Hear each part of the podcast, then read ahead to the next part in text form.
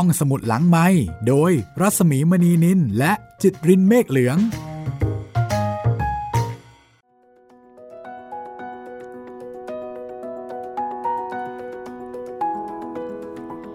สวัสดีค่ะ ต้อนรับคุณผู้ฟังเข้าสู่เบอิเรเชอากันอีกครั้ง สวัสดีคุณจิตริน สวัสดีครับพี่หมีครับ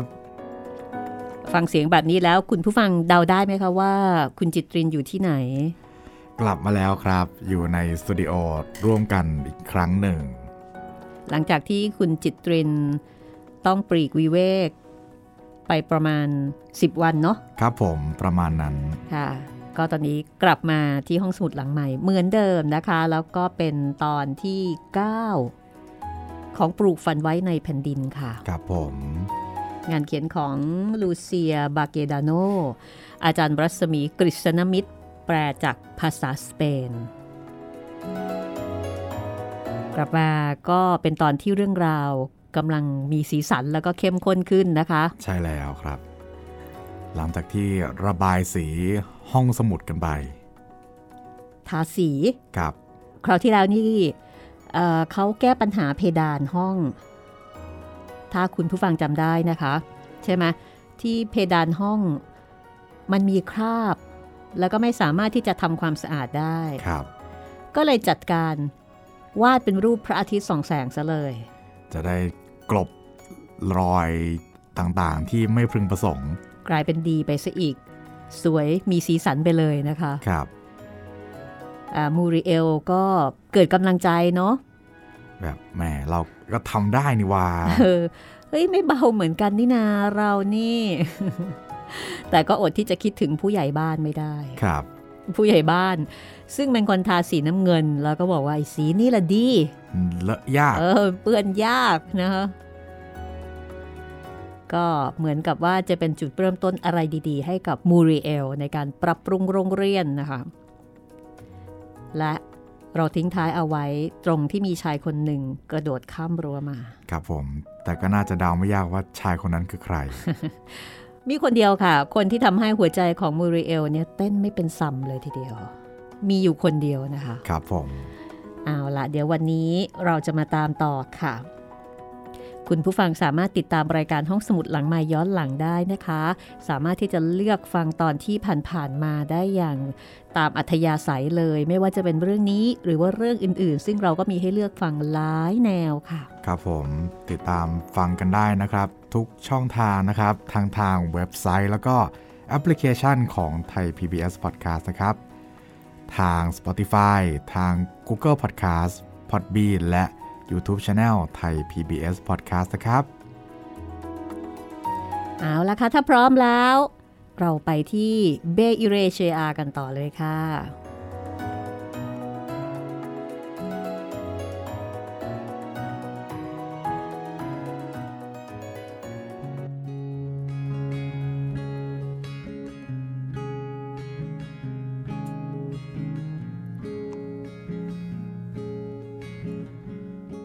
นี่คุณ แสงแทบจะไม่มีแล้วนะ ชายผู้นั้นพูด ใช่ แต่ดิฉันก็อยากจะให้มันเสร็จวันนี้มูริเอลไม่ได้พบกับผู้ชายคนนี้ เมื่อเกือบสองเดือนแล้ว เขาดูคล้ำลง เธออยากจะให้เขาอยู่เป็นเพื่อน คุณไม่มีผู้กันที่ดีกว่านี้แล้วเหรอ ไม่มีค่ะ มันใช้การได้ดีจนน้ำมันสนหมดนั่นละ พอล้างไม่สะอาดมันก็เลยแข็ง บูริเอลมองเขาโมงยามของพรบค่ำนี้ ทุกสิ่งทุกอย่างช่างงดงามมีสีสันทว่า ไม่ใช่จากลำแสงสุดท้ายยามตะวันลับฟ้าเท่านั้น หากแต่เป็นแสงที่เปล่งประกายเรืองรอง ออกมาจากคนสองคนต่างหาก เธอออกแรงปิดฝากระป๋อง แล้วก็เก็บข้าวของ คาเบียมองเข้าไปข้างในโรงเรียน โห เนี่ยหรอโรงเรียน โรงเรียนเก่าแก่แห่งเบอิเรเชียคุณทำสิ่งที่สวยงามเช่นนี้ได้อย่างไรกันเนี่ย นี่คือคำชมของคาเบีย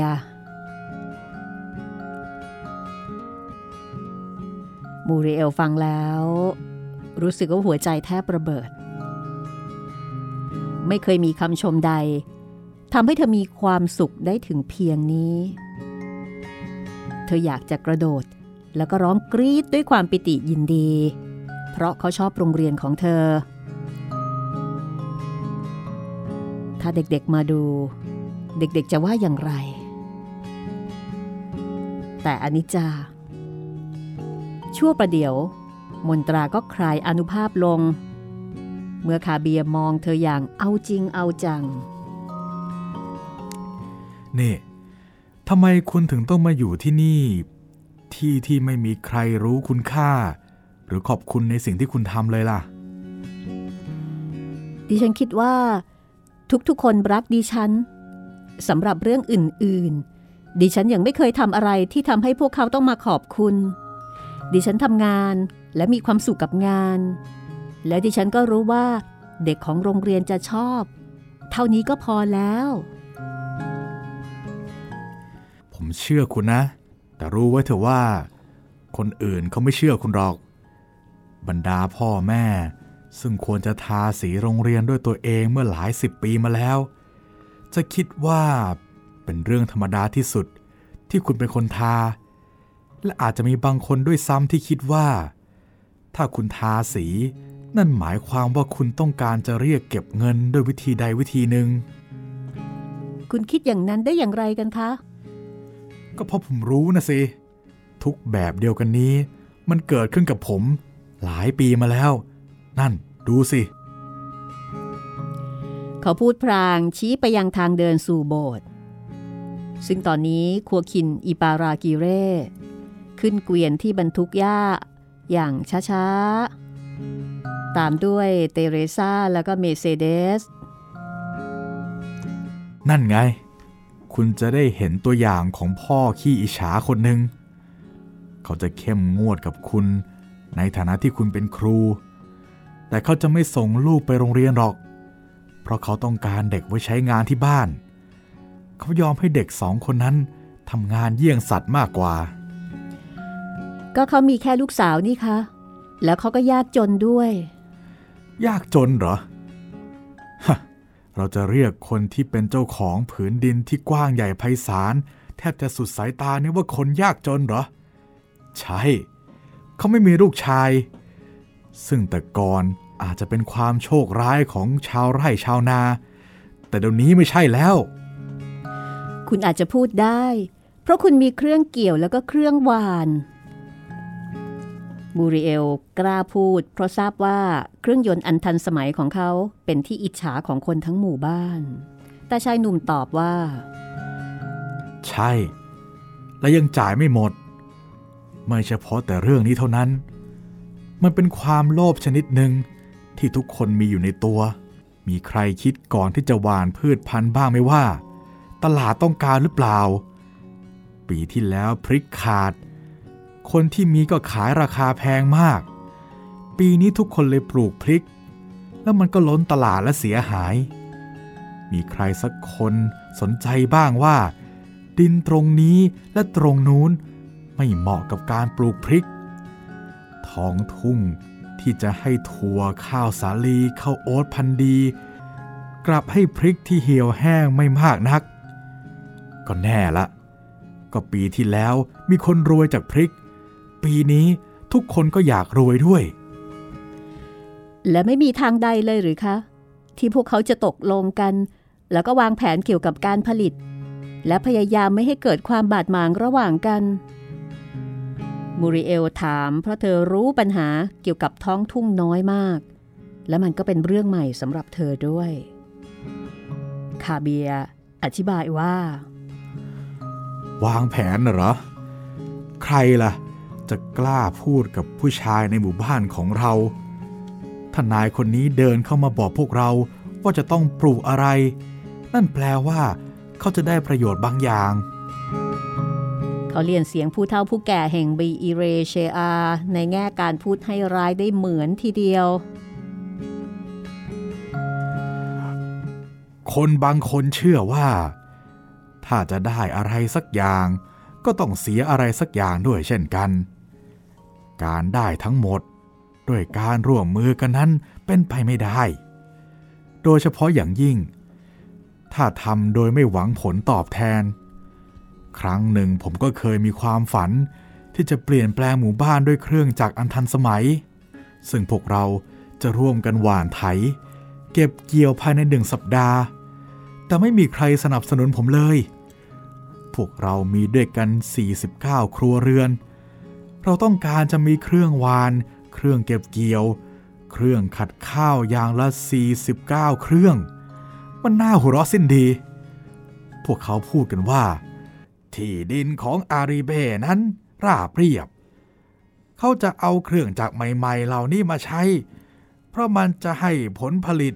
และประโยชน์แก่เขามาก เขาจะหลอกเราทุกคนมูเรเอลฟังแล้วก็เข้าใจ คิดว่าเขามีเหตุผล ในส่วนตัวของเธอนั้น เธอรักชาวเบอิเรเชอา แต่ก็พอจะทราบว่า พวกเขาเป็นอย่างที่คาเบียกล่าวมานี้ คือเห็นแก่ตัวไม่ไว้ใจกัน หญิงสาวเศร้าใจ จนลืมความสว่างสดใสของโรงเรียนไปชั่วขณะหนึ่ง ดิฉันเสียใจ นั่นเป็นคำพูดเดียวที่หญิงสาวพูดออกมาได้ในขณะนั้น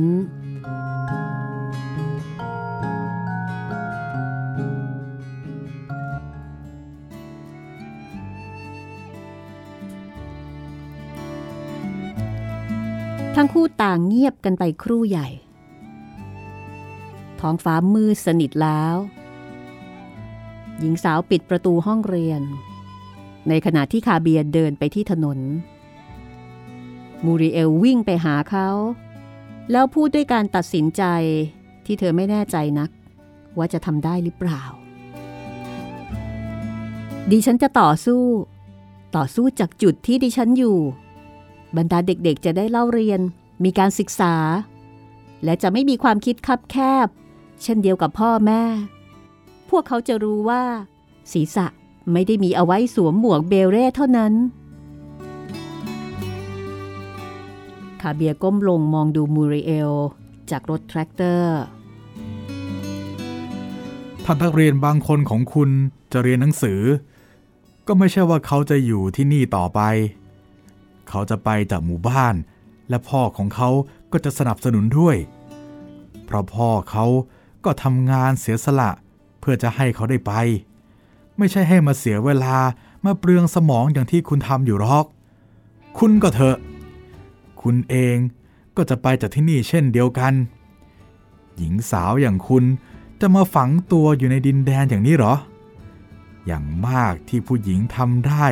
ก็คือแต่งงานกับหมอ ถ้ายังหนุ่มแล้วก็ และจากนั้นอีกสองสามปี หมอจะนึกถึงการไปเรียนทำสัญญกรรมพลาสติก ซึ่งเคยคิดไว้ตั้งแต่ก่อนแต่งงาน แล้วทั้งคู่ก็จากไปมาดริดเพื่อเรียนต่อเฉพาะด้าน แต่ดิฉันไม่ไปหรอกค่ะ แล้วหญิงสาวอย่างฉัน ก็จะแต่งงานกับใครก็ตามที่อยากจะแต่ง คุณได้ยินไหม กับใครก็ได้ ที่ดิฉันอยากจะแต่งด้วยเท่านั้น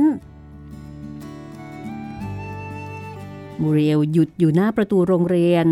ที่สวยที่สุดในโลก แล้วก็พึมพำด้วยความเศร้าว่า ฉันจะไม่ไปจากที่นี่หรอก ฉันไม่ได้คิดที่จะไปจากที่นี่เลย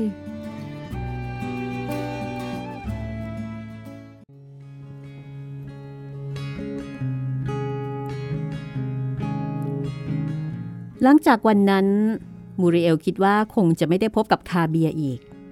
แต่ผิดถนัด เขากลับมาในวันรุ่งขึ้น ตอนนั้นเธอกำลังทาสีอยู่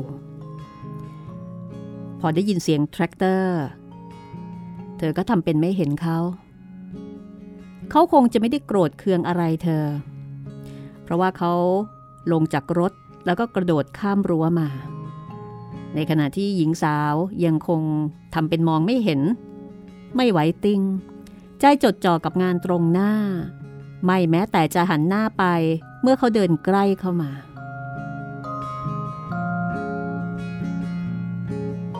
คาเบียคงจะอยู่ใกล้เธอมาก เพราะว่ามูริเอลได้กลิ่นยี่รา ซึ่งเป็นเอกลักษณ์ไม่เหมือนใคร กลิ่นซึ่งเธอชื่นชอบ กลิ่นที่ติดตัวเขาอยู่เสมอ หัวใจของเธอเต้นรัวๆเธออยากจะให้โลกหยุดหมุน และให้เวลานั้นเป็นนิรันดร์คุณไม่ต้องการจะลองใช้ไอ้นี่ดูหรอครับ เขาพูดขึ้นพร้อมกับอวดผู้กันอย่างดีที่ทั้งใหม่และก็นุ่ม โอ้โห ดีจังเลยค่ะ ผู้กันนี่ใช้ตกแต่งลวดลาย แล้วก็ทำอะไรได้ทุกอย่างเลย เธอรู้สึกเสียดาย ขณะจุ่มมันไปในสีเขียวแอปเปิล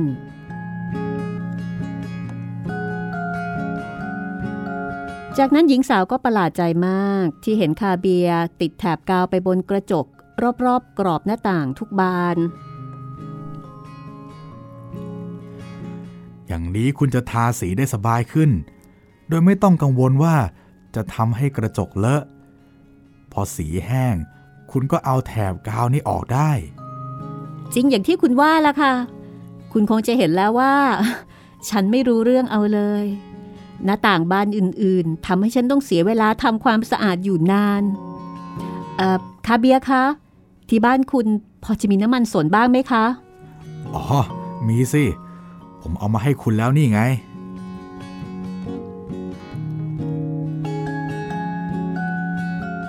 มูริเอลรู้สึกหวั่นไหวแล้วก็วาหวามใจ โดยเฉพาะเมื่อคาเบียมายืนเคียงข้าง เขามายืนเคียงข้างเธอ เพื่อทาสีหน้าต่างอีกบานโดยที่ไม่ได้พูดอะไรกับเธอสักคำในขณะนั้น โรงเรียนดูสว่างสวัยเจิดจ้าขึ้นมาอีกครั้งมูริเอลรู้สึกถึงความหฤหันแห่งการมีชีวิต การได้อยู่ในท้องทุ่งกว้าง สูดหายใจแต่อากาศบริสุทธิ์ และการที่ยังเป็นหนุ่มสาวอยู่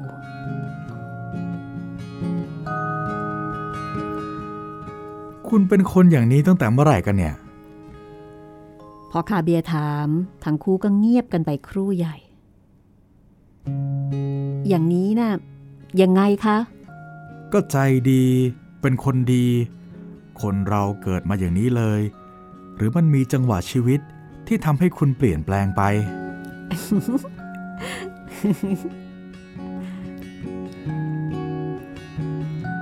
มูเรลหัวเราะเป็นครั้งแรกในชีวิต ที่มีคนบอกว่า เธอเป็นคนดี และเธอก็ยิ่งแปลกใจมาก ที่คนคนนั้นต้องเป็นเขาเสียด้วย เธอแปลกใจ แล้วก็อดที่จะปลื้มใจมิได้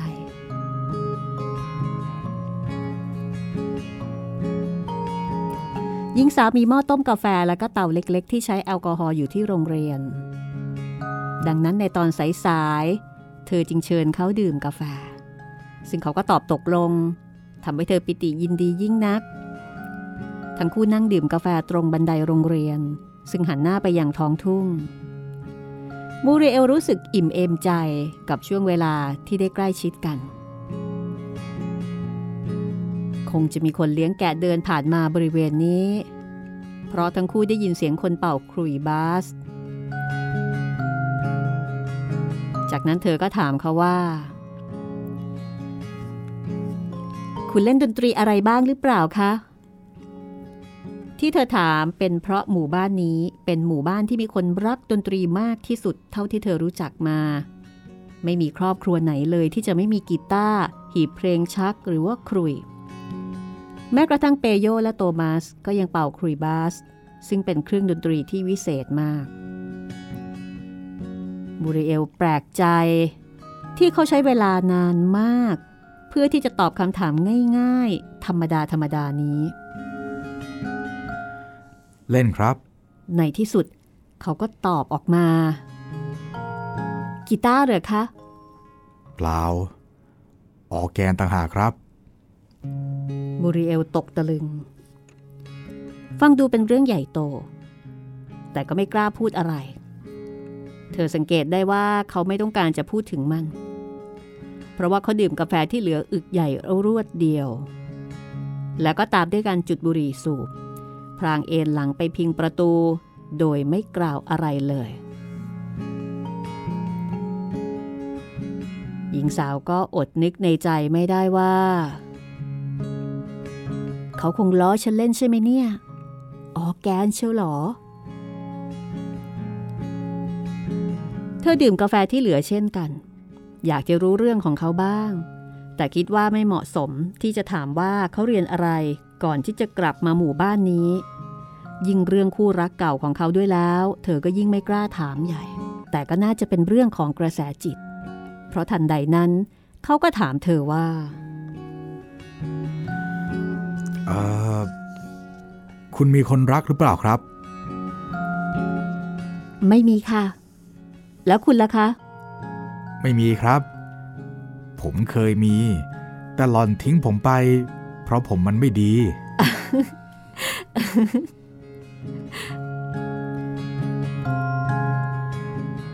มูเรลหัวเราะ แม้จะรู้ว่ามันไม่ค่อยเหมาะ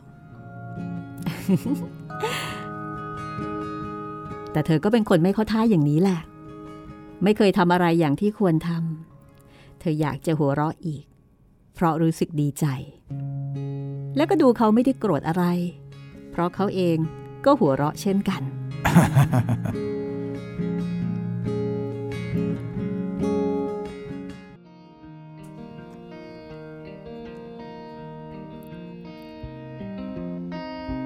เมื่อทาสีโรงเรียนเสร็จ มูริเอลพอใจแล้วก็อิ่มเอมยิ่งนัก อยากจะให้วันเปิดเทอมมาถึงเร็วๆ เพื่อที่จะได้ดูว่า เด็กๆจะมีปฏิกิริยาอย่างไร เมื่อได้เห็นโรงเรียนใหม่ พวกเขาจะตอบสนองอย่างไรในภาคเรียนนี้เตเรซามาติลเดและก็อับเบโต ซึ่งอายุใกล้ 14 ปีกันแล้ว พวกเขาจะกลับมาเรียนอีกไหมนะ หรือว่าพ่อแม่เขา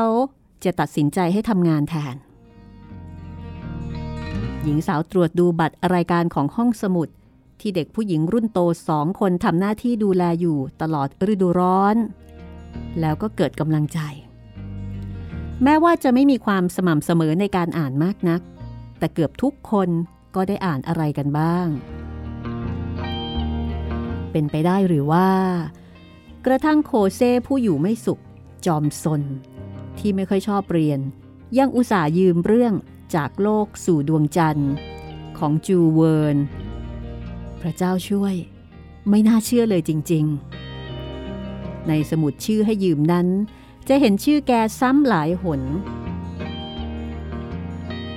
แกยืมเรื่องโคจรรอบดวงจันทร์5สัปดาห์บนลูกบอลลูน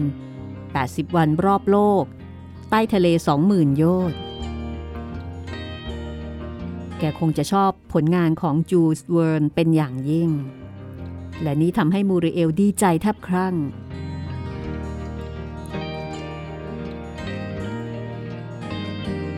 โคเซ่ไม่ได้เขียนอะไรลงในบัตรรายการเลยแม้แต่ใบเดียว และนั่นก็คือลักษณะของโคเซ่อารานาคือไม่ค่อยมีระเบียบไม่แน่ไม่นอน แต่สิ่งที่สำคัญที่สุดก็คือ ขอให้แกอ่าน แล้วเดี๋ยวอย่างอื่นก็จะตามมาภายหลัง มูริเอลอยู่กับโคเซ่ขณะเลิกมิสซา แล้วก็บอกกับแกว่า เธอดีใจ ที่แกใช้เวลาว่างในช่วงฤดูร้อนให้เป็นประโยชน์ แกเป็นเด็กของโรงเรียนที่อ่านหนังสือมากที่สุด แต่มูริเอลรู้สึกว่า โคเซ่ดูสับสนอย่างไรพิกล ท่าทางเหมือนกับไม่อยากให้เธออยู่ใกล้ แต่มูริเอลไม่ยอมปล่อยเขาไป ครูว่าดีออกที่เธอชอบจูลส์เวิร์น เธอหัวเราะขำกริ้งเลยหรือเปล่า ตอนที่พอไปถึงดวงจันทร์แล้ว มีแม่ไก่ ซึ่งนักหนังสือพิมพ์แอบใส่เข้าไปในยานอวกาศน่ะแน่ละครู แล้วเธอก็รู้สึกหิว และเย็นอย่าเยือกในขณะอ่านผจญภัยของกัปตันฮัสทาระใช่ไหม ใช่ครับครู นี่ พอโรงเรียนเปิดแล้ว เรามาเขียนบัตรรายการ ซึ่งแนบอยู่กับหนังสือทุกเล่มที่ให้ยืมด้วยกันดีไหมโคเซ่ผมรู้สึกว่า แม่กำลังเรียกผมอยู่ครับ แกพูดอย่างไม่มีปีไม่มีครุย แล้วก็หมุนตัววิ่งจากไปทางบ้านของแก หญิงสาวขำที่เด็กน้อยรู้สึกเขินต่อคำชมของเธอ เด็กน้อยที่น่าสงสาร แกเกเร แล้วก็ไม่เคยชินกับคำชม ในชั่วโมงเรียน แม้ว่าตัวแกจะอยู่ แต่ก็เหมือนไม่อยู่ บางครั้งก็ถึงขนาดนอนหลับเลยทีเดียว เธอคิดอะไรนะ่ะโคเซ่จำได้ว่ามีอยู่วันหนึ่งที่มูริเอลถามแก ในวันหนึ่งที่แกไม่ยอมตอบคำถามคิดถึงแม่วัวครับ มันคงจะออกลูกแล้วล่ะครับ โคเซ่เป็นคนที่กระโดดโลดเต้นดีใจมากกว่าใครเพื่อน ในวันที่แกเห็นห้องเรียนใหม่ในวันเปิดเทอม แกกรีดร้อง จนเสียงดังลั่น กรบเสียงของเพื่อนๆ ซึ่งทุกคนก็ต่างแต่เบงเสียงแข่งกันทั้งนั้น โคเซ่ขออนุญาตนั่งข้างๆ รูปกระต่ายกับต้นไม้ แต่วันถัดมามูริเอลก็ต้องย้ายแกไปที่อื่น เพราะแกทำให้ห้องเรียนวุ่นวาย โดยการยิงถั่วไปที่รูปกระต่าย ราวกับว่าแกกำลังล่าสัตว์ เพื่อนๆ หัวเราะคลื้นเครงกับการกระทำของแกมูริเอล รู้สึกแปลกใจมาก ที่โคเซ่รักการอ่าน ในวันเปิดเรียน โคเซ่ยืมหนังสือไปเล่มหนึ่งแล้วนำมาคืนในวันจันทร์ จากนั้นก็มีเล่มอื่นๆอีก แต่แกแอบแอบยืม พยายามไม่ให้มูริเอลเห็น ตอนแรกมูริเอลคิดว่าโคเซ่แอบเล่นอะไรอยู่ เธอรู้จักเด็กของเธอดี บางทีก็แอบเล่นนักสืบหรือผู้ร้าย แอบเอากบเหลาดินสอของเธอไปเหลาดินสอ แล้วก็เอามาคืนอย่างระมัดระวัง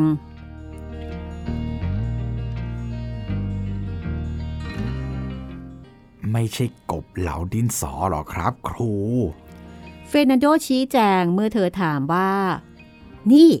ทำไมชอบแอบครูอยู่ใต้โต๊ะ แล้วก็เอื้อมมือมาหยิบกบเหลาดินสอฮะ มันเป็นแผนที่เหมืองแร่ทองคำต่างหาก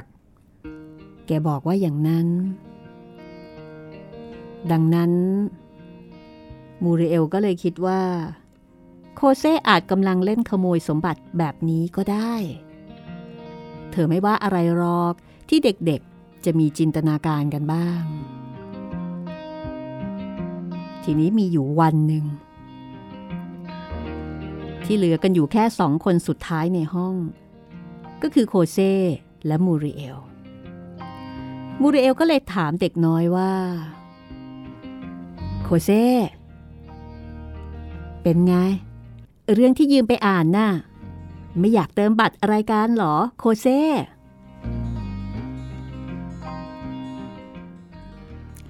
เอ่มไม่ครับ ผมไม่รู้ว่าจะเติมยังไง รูจะสอนเธอเอง เรามานั่งทำด้วยกัน ตรงนี้ใส่ชื่อหนังสือ นี่ อันนี้ชื่อผู้แต่งเห็นไหม แล้วตอนนี้เราก็จะบอกว่ามันเป็นเรื่องเกี่ยวกับอะไรอะบอกครูหน่อยสิ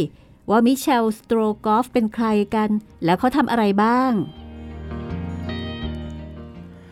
ผมรู้สึกว่า เขาจะเป็นเอ่อ ชาวไร่ชาวสวนอะไรทำนองเนี้ย ผมจำไม่ค่อยได้แล้วล่ะครับจำได้สิ เธอต้องจำได้ ที่เขาเป็นบุรุษไปรษณีย์แห่งซา และเขาก็ต้องเดินทางข้ามประเทศเพื่อจะเอาสารไปบอกไง อ๋อ อ๋อ ใช่ใช่ครับ ใช่ แล้วพวกตาตาโรสทำอะไรเขาล่ะ ขโมยสาร แล้วก็เอาม้าของเขาไปด้วยครับ นี่โคเซ่ครูถามจริง ๆ เธอ เธอได้อ่านหนังสือพวกนั้นหรือเปล่า พอถามไปแล้ว เด็กน้อยก็มีท่าทีตื่นเต้นกระวนกระวาย แกก้มหัวลง ท่าทางยอมรับผิด มูริเอลก็เลยใจอ่อน เป็นไปได้ ที่เด็กจะยืมหนังสือทุกอาทิตย์ เพียงเพื่อจะเอาไว้อวดนักเรียนคนอื่นๆ ว่าแกอ่านหนังสือมากที่สุด บางทีแกอาจจะอยากเป็นบรรรักษ์กระมัง จึงพยายามขนาดถึงขั้นโกหกก็ยอม แต่มูริเอลก็จะไม่ตีโคเซ่หรอก เพราะว่าแกเป็นเด็กร่าเริง เปิดเผย ไม่มีปมด้อยใด ๆ แต่ลึกๆ เธอก็สงสัยเหมือนกันว่า แกทำไปทำไมนะอ่อ ผมอ่านอยู่หรอกครับ แต่ผมก็ลืมไปแล้ว ผมจำอะไรไม่ได้เลยครับ โคเซ่เธออยากจะเป็นบรรรักษ์ไหม เอ่อไม่หรอกครับ ผมคงทำมันไม่ได้หรอกครับครู เวลาก็ไม่มี ตอนนี้มีลูกไก่อยู่ที่บ้านหลายตัว แล้วมีเครื่องทำความร้อนให้มันด้วย ผมต้องดูแลลูกไก่พ วกมันรู้จักผม มีตัวหนึ่งสีดำนิสัยมันน่ะแย่ยิ่งกว่ายูดาซะอีก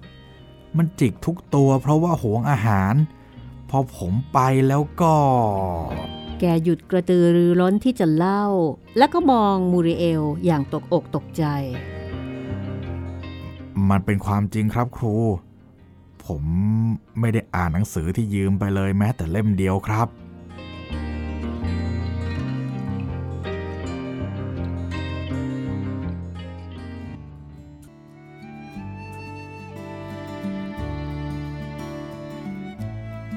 มูริเอลรู้สึกสงสาร เมื่อเห็นดวงตาสีฟ้าที่งดงามของโคเซ่เอ่อไปด้วยน้ำตา อีกทั้งใบหน้าของเด็กสุขภาพดีอย่างแก ก็มีสีแดงระเรื่อด้วยความอาย มันไม่เลวร้ายขนาดนั้นหรอกโคเซ่ถ้าเธอไม่ได้อ่านก็ไม่เป็นไร แต่บอกครูหน่อยสิว่า เธอเอาหนังสือไปทำไม ในเมื่อไม่ชอบอ่าน นี่แหละครับที่บอกไม่ได้ เดี๋ยวพ่อผมจะโกรธเอา มูริเอลฟังแล้วก็งง มันเกี่ยวอะไรกับพ่อของเขานะ เธอสงสัย แต่เธอก็อนุญาตให้โคเซ่ไปได้ จากนั้นก็เตรียมเก็บกวาดห้องเรียน โดยไม่วายคิดถึงโคเซ่ เมื่อออกจากห้อง ก็พบว่าโคเซ่รออยู่ที่ประตู ครูไม่โกรธผมใช่ไหมครับ ไม่โกรธบล็อกเอ่อถ้างั้นผมขอยืมอีกเล่มหนึ่งได้ไหมครับ หญิงสาวแปลกใจ เธอรู้สึกว่าเอ๊ะ โคเซ่นี่ท่าทางจะสติไม่ดี ยังไงกันนี่ เธอไม่รู้จะหัวเราะ หรือว่าร้องไห้ดี และแล้วความคิดหนึ่งก็แวบขึ้นมาทันทีทำไมเธอถึงคิดไม่ออกก่อนหน้านี้นะ โคเซ่พ่อของเธอเป็นคนอ่านหนังสือพวกนี้ใช่ไหมพอถามไปโคเซ่ถึงกับมองบูริเอลอย่างอกสั่นขวัญแขวน ในตาเบิกโพรงก่อนจะบอกว่า ครใครใครบอกครูครับราว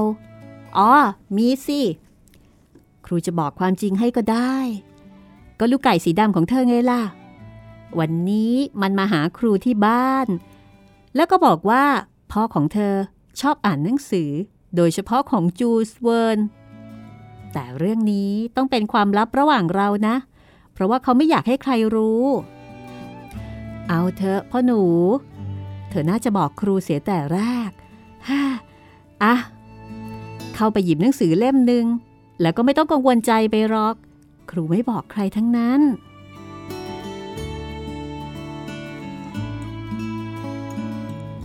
วันนั้น เมื่อกลับบ้าน มูเรเอลรู้สึกมีก้อนสะอื้นจุกอยู่ที่ลำคอ ไม่รู้ว่า เป็นเพราะเศร้าใจที่เด็กของโรงเรียนไม่อ่านหนังสือ หรือดีใจที่ได้รู้ว่าผู้ใหญ่ คือพ่อของเด็กคนหนึ่ง ได้ใช้ห้องสมุดของเธอให้เป็นประโยชน์ เธอรู้สึกสะเทือนใจ เมื่อรู้ว่าผู้ใหญ่ตัวโตๆคนหนึ่ง อย่างโคเซโช อารานาต้องแอบอ่านหนังสือของจูสเวิร์ดทุกวันอาทิตย์ โดยไม่อยากให้ใครรู้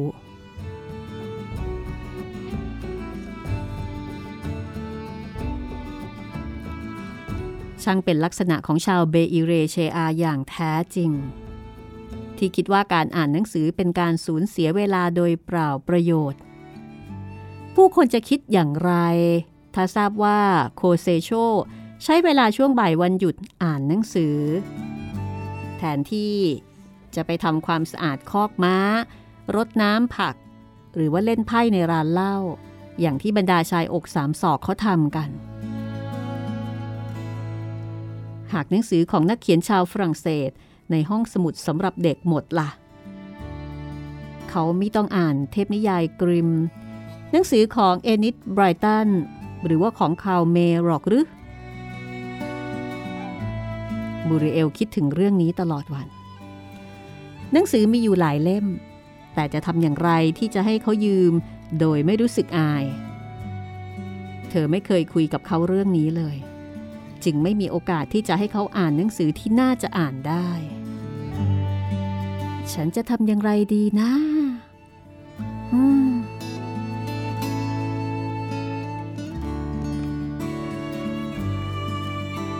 และในที่สุด หญิงสาวก็คิดออก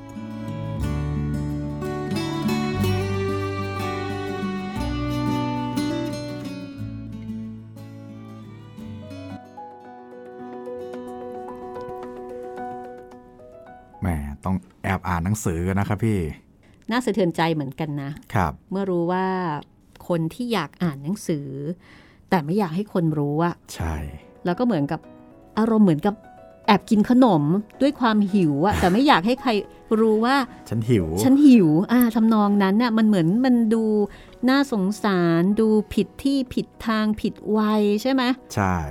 ลูกไม่ได้อ่าน แต่ว่าพ่อบอกว่าไปยืมมาให้พ่ออ่านหน่อยลูก ไม่รู้จะรู้สึกยังไงเลยนะครับ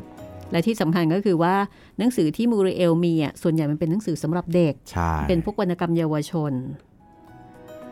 ในที่สุดเธอก็คิดออกค่ะ แต่ว่าจะคิดอะไรออก แก้ปัญหาอ่านี้อย่างไรนะคะ ตอนหน้าค่ะ มาตามกันต่อนะคะ กับเรื่องที่ไม่คาดฝันว่าจะเกิดขึ้นแหมตอนแรกอุตส่าห์ดีใจเนาะอ๋อ เด็กยืมตลอดเลยโอ้โหตะลุยอ่านแบบอื้อหือปอดยืมเยอะเลย พอถามปุ๊บอ้าวสรุปอ่านจริงไหมเนี่ย ไม่รู้เรื่อง ยืมไปให้พ่ออ่านนะคะนี่คือปลูกฝันไว้ในแผ่นดินค่ะ งานเขียนของลูเซียบาเกดาโน อาจารย์รัศมีกฤษณมิตรแปลเป็นภาษาไทยนะคะ ห้องสมุดหลังใหม่ก็นำมาถ่ายทอดให้คุณได้ฟังกัน โดยเฉพาะในช่วงปิดเทอมแบบนี้ค่ะ คือเรื่องนี้ก็เกิดขึ้น ตอนเนี้ยก็เป็นช่วงเวลาใกล้จะเปิดเทอมในเรื่องใช่ไหมใช่อ่าเป็นช่วงเปิดเทอมใหม่ๆครับอ่าหลังจากที่เธอทาสีโรงเรียนแล้วก็วาดรูประบายสีเป็นรูปสัตว์ รูปพระอาทิตย์ รูปต้นมงต้นไม้เยอะแยะมากมายเต็มไปหมดเลย ซึ่งเด็กๆก็ตื่นเต้นมากที่โรงเรียนเนี่ยมีสีสันสวยงาม ถ้าชอบเรื่องนี้อย่าลืมแชร์ เอาไปให้เด็กๆฟังได้เลยนะคะ หรือว่าแชร์ให้เพื่อนๆฟังได้เลย แล้วเราก็มีวรรณกรรมเยาวชนจากสเปนดีๆ หลายเรื่องที่เพิ่งจะเล่าจบไป รวมไปถึงวรรณกรรมแนวอื่นๆด้วยค่ะเราเคยเล่าทั้งกุชโชนะครับ สู้เบนิโตสู้ แล้วก็พ่อตุ้ยนุ้ยกับแม่กุ้งแห้ง ก็ทั้งหมดนะครับ ตามฟังกันได้ทุกช่องทางของไทย PBS Podcast นะครับ แอปพลิเคชันเว็บไซต์ Spotify Google Podcast Podbean แล้วก็ทาง YouTube ด้วยนะครับ และอย่าลืมนะคะ สามารถติดต่อกับเรามาได้ 3 ช่องทางค่ะ ครับผมติดต่อกันมาได้นะครับ ทั้งทางแฟนเพจ Facebook ไทย PBS Podcast แฟนเพจของพี่หมีรัศมีมณีนินแล้วก็ทาง YouTube นะครับ คอมเมนต์ไว้ใต้คลิปที่ชมที่ฟังได้เลยครับผม วันนี้หมดเวลาของห้องสมุดหลังใหม่ เราก็คงจะต้องจากเบอิเรเชอาไปชั่วคราวค่ะ ตอนหน้ากลับมาพบกันใหม่นะคะ สวัสดีค่ะ สวัสดีครับ